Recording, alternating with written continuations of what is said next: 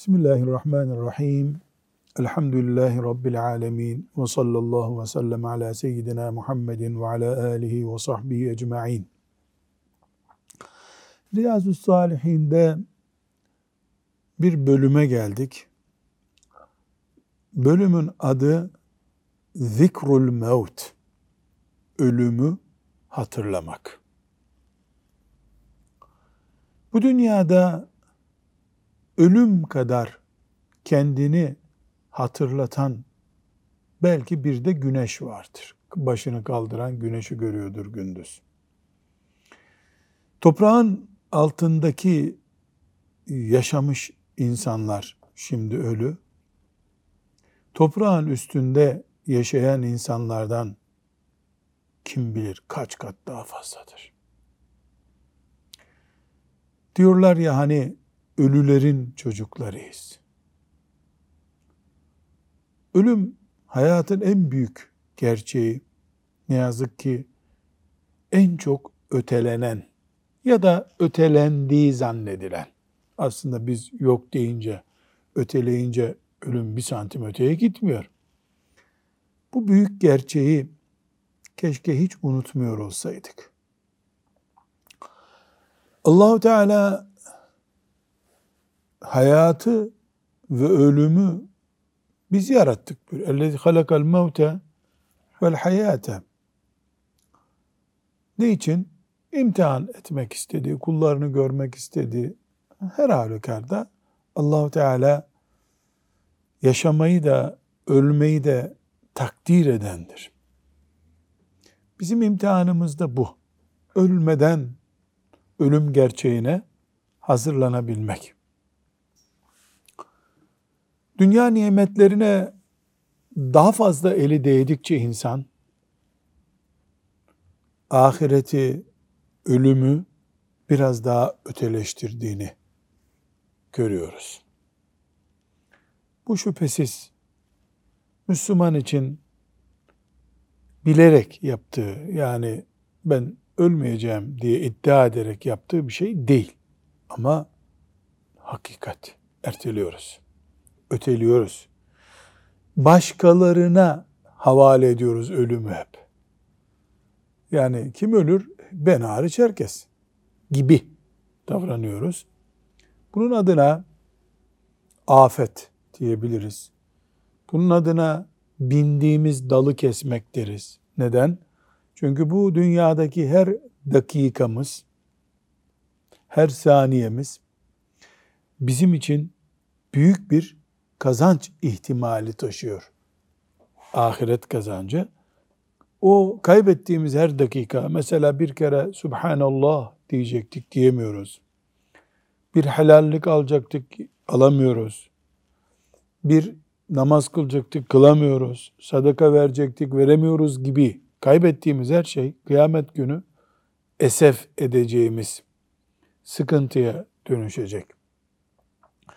Özellikle günahlar, yani büyük haramlar, yaygınlaştıkça onu işleyen biz olmasak bile körlük nedeni oluyor. Faizinden, zinasından, kumarından vesairesine kadar.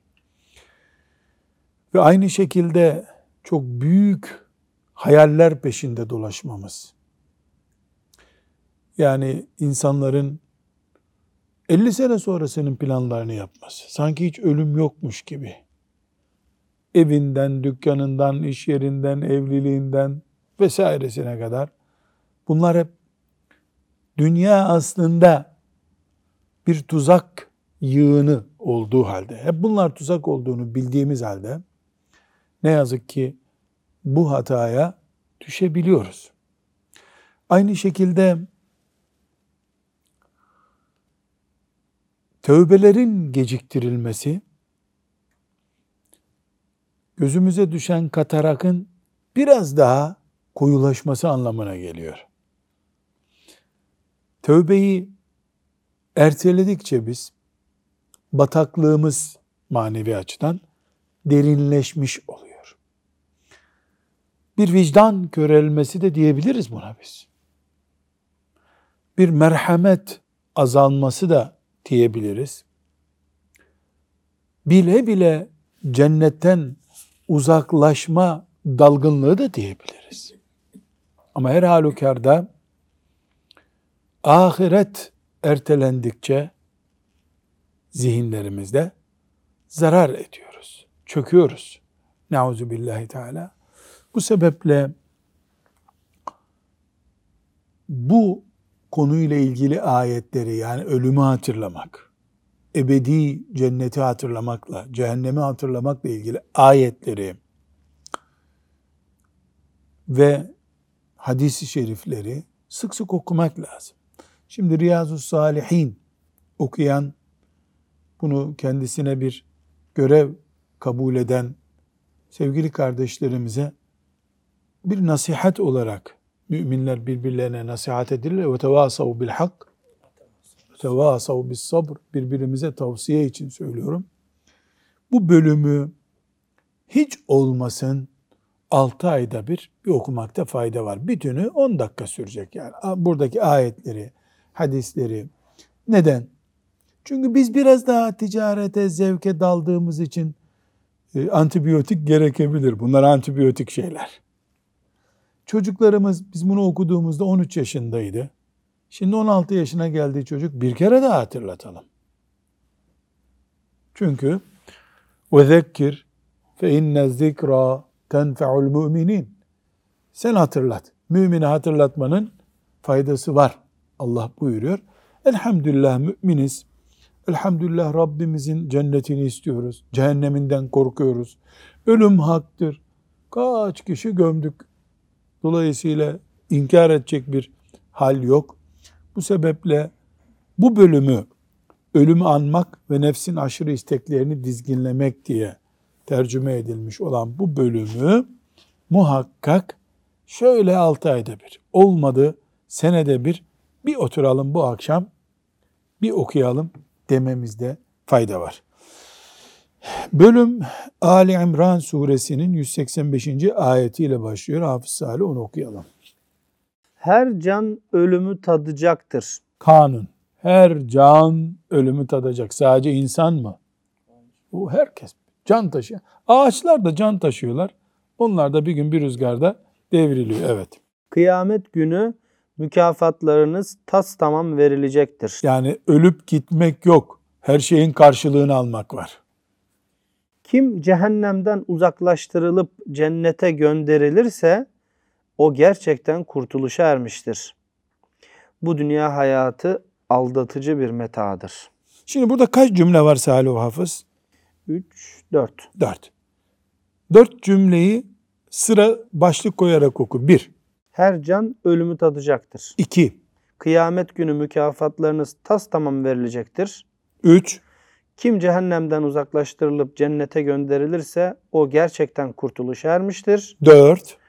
Bu dünya hayatı aldatıcı bir metadır. Şimdi bunu tersten okuyalım. Ters dördüncü şey, para satırı oku. Bu dünya hayatı aldatıcı bir metadır. Bu dünya hayatı aldatıcı bir meta. Meta eşya demek. Dünya aldatıyor. Ebedilik süsü veriyor, ebedi değil. İki, Kim cehennemden uzaklaştırılıp cennete gönderilirse o gerçekten kurtuluşa ermiştir. aldanmayan odur. Aldanmayan kimdir? Cennete varan. Üçüncü yoku, Kıyamet günü mükafatlarınız tas tamam verilecektir eğer aldanmadıysan ve her canlı ölümü tadacak. her canlı ölümü tadacaktır. Dolayısıyla muhakkak var bunlar. Bu ayeti celile hayat parolası değil mi? Mesela ev satın aldık. Ve men zuhsiha anin nari ve udhilel cennete. Ev satın aldın bitmiyor ki. Memur oldun bitmiyor ki. Evlendin bitmiyor ki. Tatile gittin bitmiyor ki. Emekli oldun bitiyor mu? Yok. Ve men zuhsiha anin nari ve udhilel cennete. Ateşten kurtulup cennete giren kurtuluyor. Bu ayeti celile e, aklı olana, ahirete iman edene yetecek bir enerji taşıyor. Evet, Lokman suresinin 34. ayetini okuyalım. Hiç kimse yarın ne kazanacağını bilemez. Hiç kimse nerede öleceğini bilemez. E ne yapmak lazım o zaman? Madem yarın ne olacak bilmiyorsun. Ölüm nerede bilmiyorsun. O zaman hep hazır olmak lazım. Evet, Nehl suresinin 61. ayeti. Ecelleri gelince ne bir saat geri kalabilirler ne bir saat ileri gidebilirler. Ecel vaktinde. Peki bir dakika. Tam ölecekti doktorların müdahalesiyle kurtuldu. Demek ki eceli gelmemiş. E Yani ölecekti sen diyorsun. Mesela Hasan Hoca ile biz daha iyi anlarız. Biz İstanbul'a geldiğimizde bir komşumuz vardı 1964'te. Yaklaşık 10 sene biz evde uyuyamazdık o adamın bağırmalarından dolayı. Yani müzmin yatak hastasıydı. Sabahlara kadar bağırırdı. Bir yaklaşık yani 70'li yılların sonuna doğru vefat etti. Allah mağfiret etsin. Şimdi öyle olmuyor. Doktorlar iyi etti deniyor ama ölmedi o adam. Böyle eskiden yatalaklık vardı. Hasta 5 sene 6 sene yatardı. Ev halkı illallah ederdi. Yani bıkarlardı, usanırlardı. O usanırdı hayattan. Sırtı yara olurdu. Tıp, bugün Avrupa tıbbında da söyleniyor bu zaten. Tıp e, hayatı daha müreffeh yapıyor. Ölümü kolaylaştırıyor, zamanı uzatamıyor. Zamanı uzatma tıbbın henüz becerdiği bir şey değil. La estehirune saaten ve la yestekdimun. Hiçbir zamanda beceremeyecek. Allah böyle yazmış idi zaten. Bu mübarek ayet bunu söylüyor. Münafikun suresinin 9-11. ayetlerini Ey iman edenler! Mallarınız ve çocuklarınız sizi Allah'ı anmaktan alıkoymasın. ya çünkü meta'ul gurur değil mi? Dünya bir tuzak. Bu tuzağın en çok bölümü de neresi? Mal ve çocuk. Kim bunu yaparsa işte onlar ziyana uğrayanlar. Yani mala ve çocuğa aldanır Allah'ı bırakarsan. Herhangi birinize ölüm gelip de Rabbim ne olur ölümümü biraz geciktirsen de sadaka verip iyilik edenlerden olsam demeden önce size verdiğimiz rızıktan harcayın. Yani özellikle mal konusuna dikkat edin. Harcarken bir gün keşke bu harcamalarımın faturası geldi şimdi düzelseydim diyeceğin bir an olacak. O andan önce aklını başına al. Allah eceli gelen bir kimseyi geri bırakmaz. Allah bütün yaptıklarınızdan Yani kararı verdi. Kimin nerede ne zaman öleceğini Allah biliyor. Dolayısıyla aklını başına al, dünyada kullan. Müminin suresinin 99 ve 115.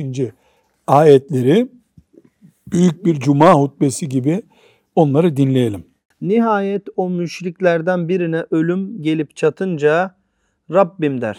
Hani müşrikler Allah demiyorlardı? Ölüm gelince herkes Müslüman. Herkes Müslüman ama faydası yok. Ne olur beni dünyaya geri dön- gönder. Ömrümü boşa geçirdiğim dünyada iyi işler yapayım. Hayır, hayır.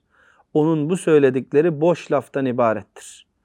Tekrar dirilecekleri güne kadar onların önlerinde bir engel vardır, geri dönemezler. Yani öldükten sonra geri gelip aklını başına almak yok.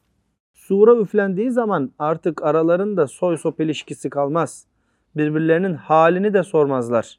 فَلَا اَنْسَابَ بَيْنَهُمْ Soy sop kalmayacak. Sur ne diyoruz?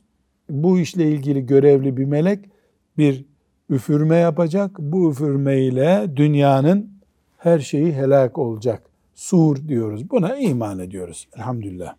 Kimin yaptığı iyilikler ağır basarsa işte onlar kurtuluşa erenlerdir. Çünkü bir tartı var. İyilik de tartılacak, kötülük de tartılacak. İyiliği ağır basan kurtuldu.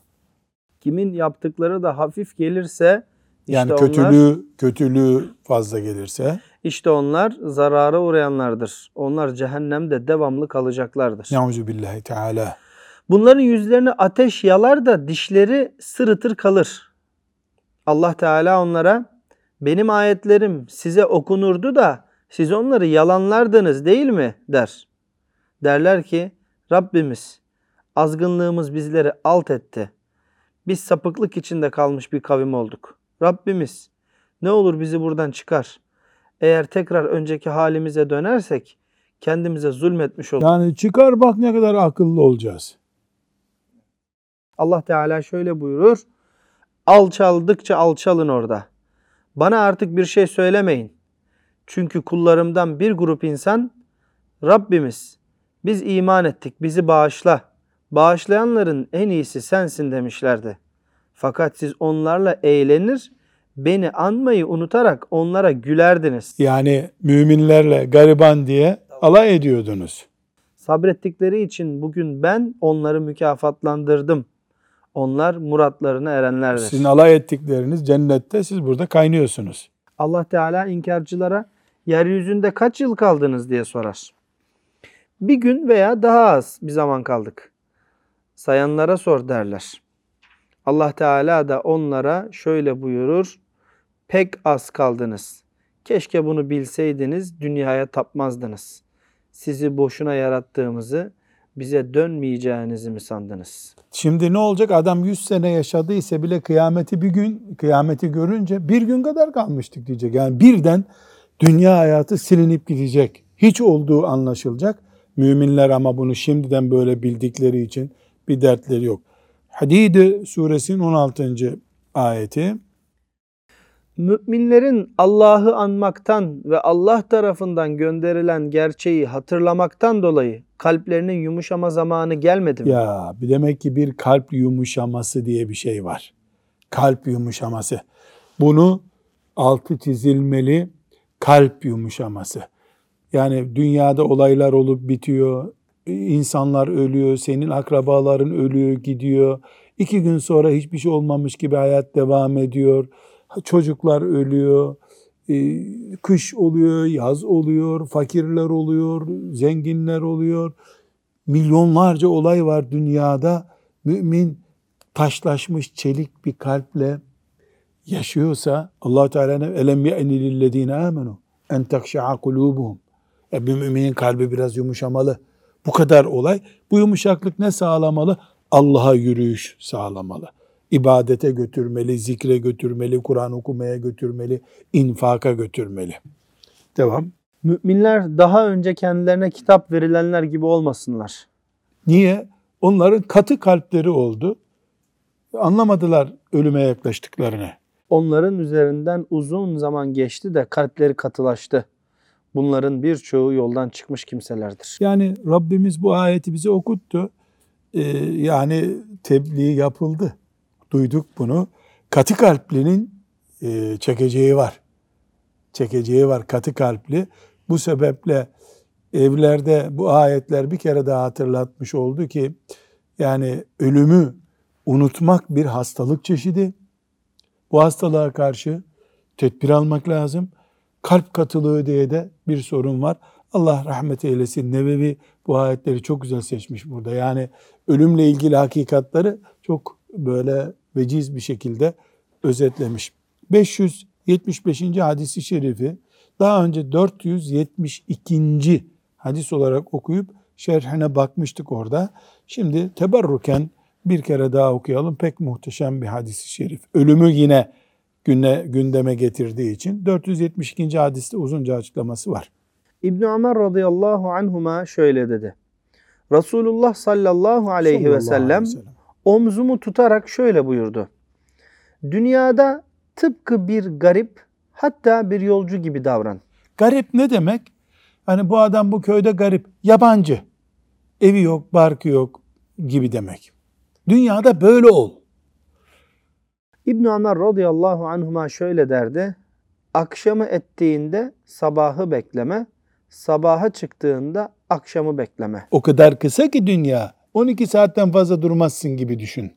Sağlıklı günlerinde hastalanacağın vakit için hayatın boyunca da öleceğin zaman için Bu tedbir al. söz hepimiz için geçerli. Şimdi biz yaşlandık, e, belli hastalık işaretleri çıktı. Ve huz min sıhhatike li maradikeyi şimdi anladım ben. Yani e, ne anladım? Yani gençken bir gün yaşlanacağını, işte gözlüksüz okuyamayacağını, tansiyonun sana dert olacağını, şekerin var bilmem ne var diye şu yemeği bu yemeği artık rahat yiyemeyeceğini, istediğin gibi koşamayacağını anla artık. Yani o zaman ne yap? Nasıl emeklilik biriktiriyor insanlar? Sen de ibadet biriktir, kulluk biriktir. Hiç olmasın e, ihtiyarken e, 300 anca okuyor Kur'an ama 500 okurdu eskiden gibi bir tesellin olsun. Evet bu hadis-i şerif daha önce geçmişti. altıncı mübarek hadisi şerifi okuyalım. Yine İbn Ömer radıyallahu anhuma'dan rivayet edildiğine göre Resulullah sallallahu, Sallallahu aleyhi ve sellem şöyle buyurdu. Vasiyet etmeye değer bir şeyi bulunan Müslümanın vasiyeti yanında yazılı olmadan iki gece geçirmesi doğru değildir. Müslim'in bir bir rivayetinde üç gece geçirmesi şeklindedir. İbn Ömer radıyallahu anhuma dedi ki Resulullah sallallahu aleyhi ve sellemin bu sözünü duyduğumdan beri yanımda vasiyetim olmadan bir gece bile geçirmedim. Ya Allah. Vasiyet ne demek? Vasiyet insanın ölümden sonra onun adına yapılacak işi rica etmesi demektir. Bu bir kağıda yazarak olabilir. İmza atar. Bugün modern dünyada noterden yapılabilir. Öyle yapılmasını tavsiye ederiz. İnsan gitmeli notere. Noter bile onu okumuyor aslında. Okuma yani kanunen bunu imzala diyor. Ondan sonra gidiyor işte tapuka dairesinde vesairede e, şerh koydurtturuyor. Benim filan evrak noterde evrakım var. Hatta zanla söylüyorum bir iki vakıf meselesinde şahit olmuştum. Noterler o adamın ölümünü takip edip vasiyeti mahkemeye bildiriyorlar. Böyle bir kural tam bilmiyorum hukuk sürecini ama böyle bir şey bu, bu mevcut kanunlarda var. Yani diyorsun ki benim vasiyetim ben gömülünce açılacak diyorsun. Noter onu e, işte nüfus idaresinden senin ölümün haberin notere bildirilince noter götürüyor, açıklıyor bunu. Böyle bir şey var. Bir e, Kur'an kursu yapılmak için bir adam bir vasiyet yapmıştı da o vasiyet sonra hukuki bir problem oldu. Oradan hatırlıyorum. E, tam bilmiyorum ama noterden vasiyet, o ciddi vasiyetler noterden yapılmalı. Sünnet bu çünkü. Bir Müslümanın vasiyetini hazır tutması neyi gösteriyor? Ölüm gerçeğini ciddi bir şekilde kafasında tuttuğunu gösteriyor. Evet, alimlerin büyük bölümüne göre farz değil vasiyet. Yani yapmasan haram işlemiş olmuyorsun. Ama mühim bir sünnet. Bak İbn Ömer radıyallahu anh'a sahabi hiçbir gece yatmamış bu sözü duyduktan sonra vasiyeti hep yastığının altında deriz ya yastığının altında tutmuş vasiyetini. Sahabi sünnet düşkünü çünkü hele İbn Ömer. Ee, sözlü de vasiyet olabilir. Yani noteri tavsiye ediyoruz ama iki tane şahit tutup ben şöyle şöyle vasiyet ediyorum haberiniz olsun deyip olabilir. Bu vasiyet özellikle yanında emanet bulunan mesela işte sen bana şu kadar para bıraktın sen de kalsın biz bunu harcayam, harcarız filan diye. E ben ölünce birdenbire bu ne olur? Ee, senin paran olduğu bilinmeden benim çocuklarıma kalır. O zaman çocuklar benim yanımda filancanın filan zarfın içinde parası var o benim değil haberiniz olsun ben ölürsem onu götürüp o zata verin demek lazım. Özellikle böyle emanet olanlar. Bir sır bilenler mesela e, bazı köylerde özellikle olur. Filancanın filanca tarlası sınırını sen şahidisin olayın. E sen ölünce bu karışacak. İnsan vasiyet etmeli. Bu olayın şahidi benim haberiniz olsun demeli. Bunlar çok önemli. insanlık gerektiren şeyler. Peki burada e, bir hata ne var? Hata şu var. Biz vasiyeti ya da yani bugün yanlış uygulanan biz vasiyeti hastalara mahsus bir iş zannediyor. Adam yolcu vasiyet yapsın. İbn Ömer 20 yaşındayken yapmış bu vasiyetini. Radıyallahu anhuma. Yani bu hastanın işi değil. Ahiret derdi olanın işi bu. Ölüm başıma dert olur diye düşünenin işi bu. Bu sebeple e, biz vasiyeti günlük bir iş olarak göreceğiz. Peki ne vasiyet edeceğiz? Bir kere emanetler ve benzeri şahitlikler varsa onu vasiyet edeceğiz. İki, mümin kimliğimizi bizden sonrakilere vasiyet edeceğiz. Ben filan mümin karakterde ölüyorum. Ashab-ı kiramı örnek gören bir müminim. Ehli sünnetim elhamdülillah ayetler, hadislerle yaşarım diye böyle vasiyet edeceğiz. Çocuklarımız kimin çocuğu olduğunun şahidi olsunlar diye. Uzun edebiyata gerek yok tabii. Yani şiir yazma manasında değil bu. Ve çok önemli bir fıkıh meselesi. Müslüman malı üzerinde vasiyet ederken ölümünden sonra geriye kalan bütünün üçte birini vasiyet edebilir. Daha fazla vasiyet etme hakkı yok Müslümanın. İstese de daha fazla vasiyet edemez. Mesela işte 100 bin lira bıraktı bir insan veya 3 daire bıraktı. Bunların işte yüzde 33 küsürünü şu hayır işlerine kullanın diye vasiyet edebilir Müslüman. Filan yere verin vesaire. Bunu da eğer çoluk çocuğu mağdur olmayacaksa yapmalı. Hadis-i şerif ne diyor? Çocuklarını zengin bırakman, fakir bırakmandan daha hayırlı, ona buna muhtaç bırakmandan daha hayırlı değil mi? Riyaz Salih'in ilk hadislerinde okumuş. Radıyallahu anh. Bu sebeple e, Müslüman vasiyetini çocuklarını mağdur ederek yapmamalı. Üçte biri aşması zaten caiz değil. E, mesela çocuklarına birer daire düşmüyor. E bu kalkıyor. E, dairelerin birini camiye imam evi olarak bırakın diyor. Bunu daha zengin Müslüman yapsın. Yapsa caiz. E, varisleri bu vasiyete uymak zorundalar. Vebale girerler. Ama ortada bir mağduriyet, bir zulüm oluşuyorsa elbette bu bir bilir kişiye gidebilir. Bir yanlış mesele daha var. Bir insan ölünce onun malı kime kalıyor? Buna ne diyoruz? Varis. Vasiyete varis katılmaz. Mesela bir çocuğu çok seviyor. diyor ki Ahmet'i seviyor, küçük oğlunu. İşte Ahmet'e bir araba alın benim paramla. E zaten senin varisin o. Bu ne oluyor? Diğer varislere karşı onu kollama oluyor. Adaletsizlik oluyor. Bunu şeriatımız men ediyor. Bunun dışında vasiyet bir sünnettir. Özellikle de borcu olanlar vasiyeti muhakkak yazmalıdırlar. Filancaya borcum var. Sonra o vasiyete konu olan şeyler değiştikçe gidip notere onlar düzeltilebilir. Kendin yeniden vasiyetini yazabilirsin.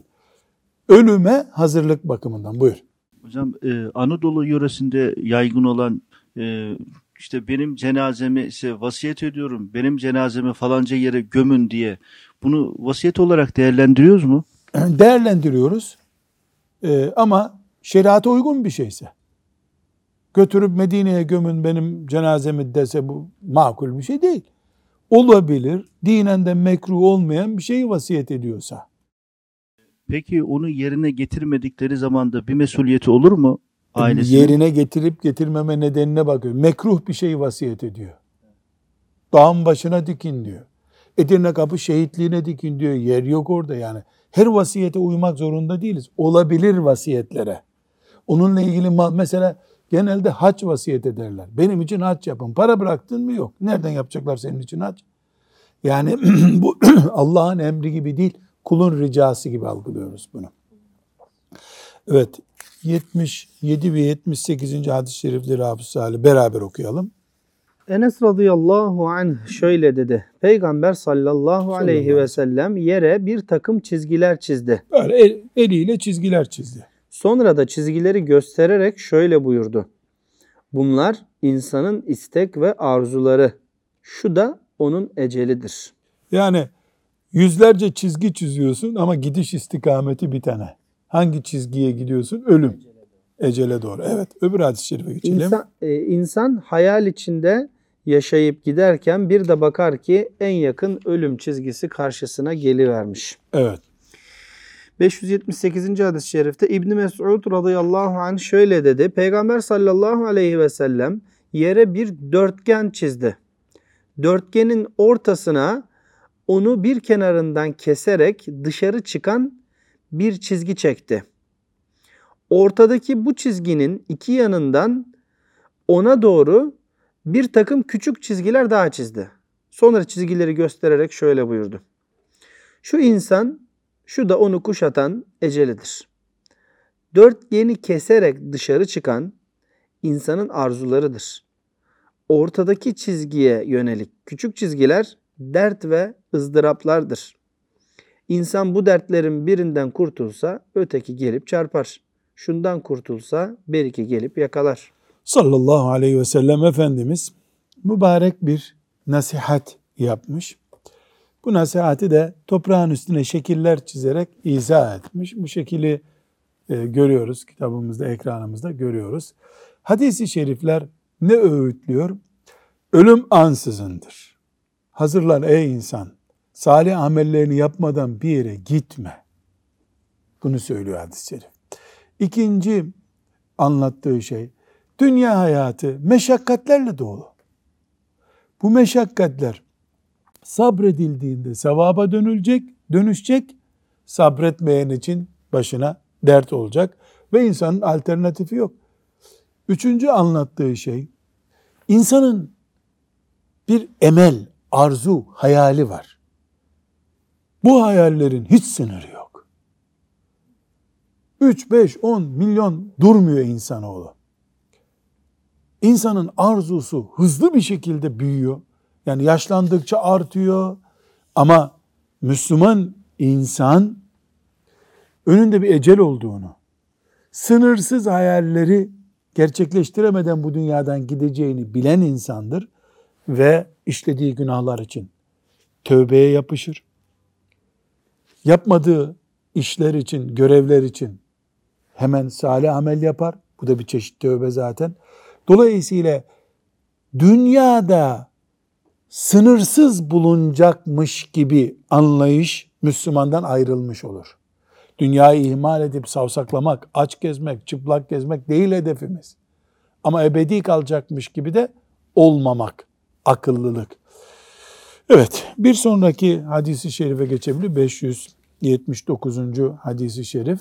Ebu Hureyre radıyallahu anh'ten rivayet edildiğine göre Resulullah sallallahu, Sallallahu aleyhi ve sellem şöyle buyurdu. Yedi şey gelip çatmadan iyi işler yapmaya bakın. Yedi şey her insanın ve hayatın muhakkak olacağı.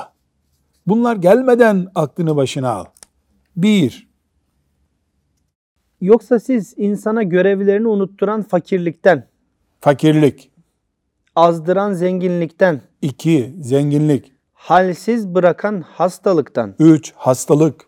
Bunaklaştıran ihtiyarlıktan, ihtiyarlık. Dört, ansızın yakalayan ölümden, beş, gelmesi beklenen şeylerin en fenası Deccal'den, deccal, kıyametten önce çıkacak olan bela.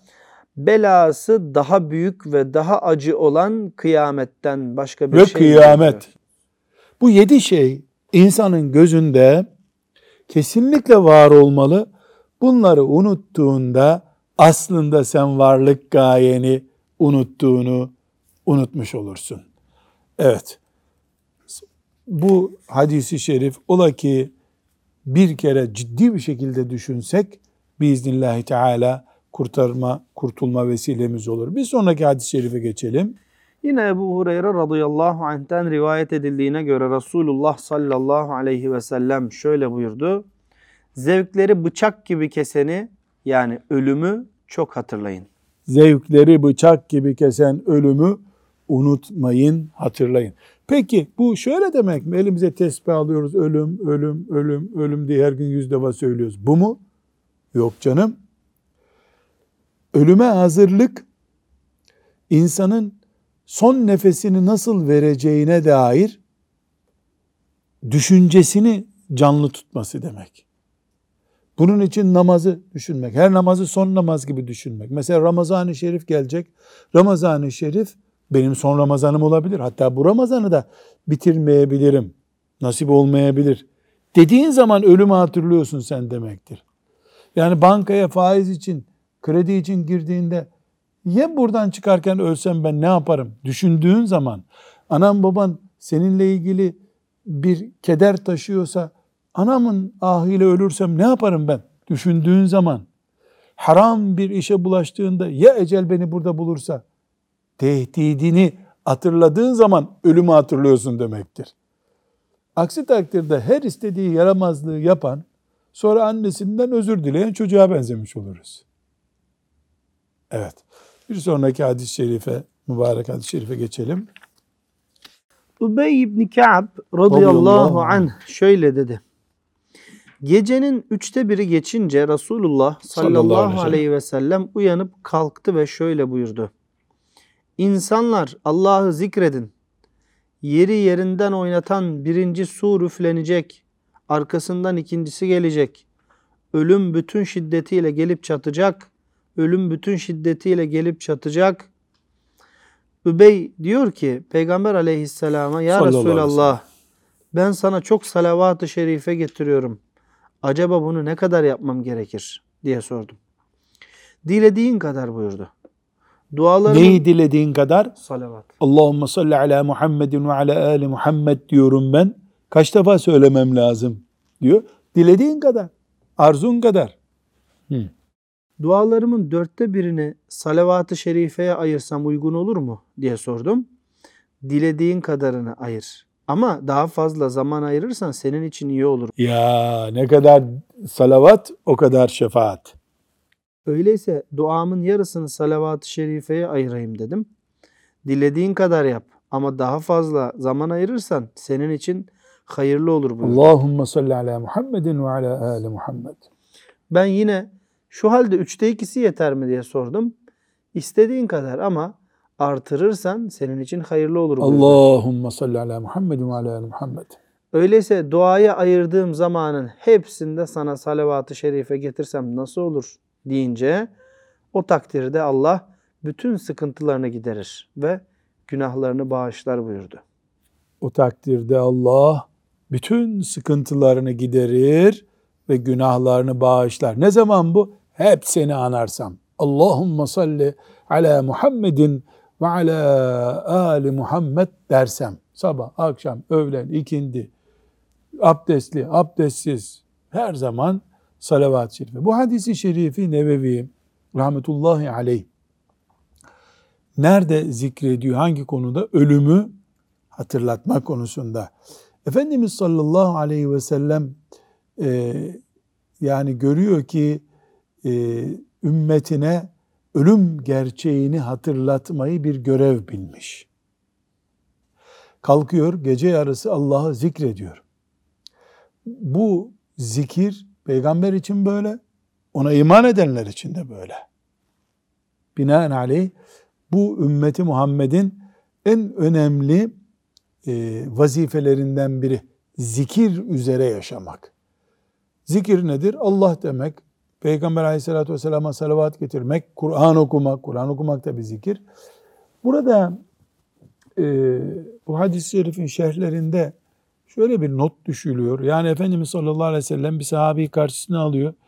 Ümmetinin gafil olduğu bir nokta var. Nedir o? Ee, ölümü unutuyor insanlar. Efendimiz sallallahu aleyhi ve sellem bunu hatırlatıyor.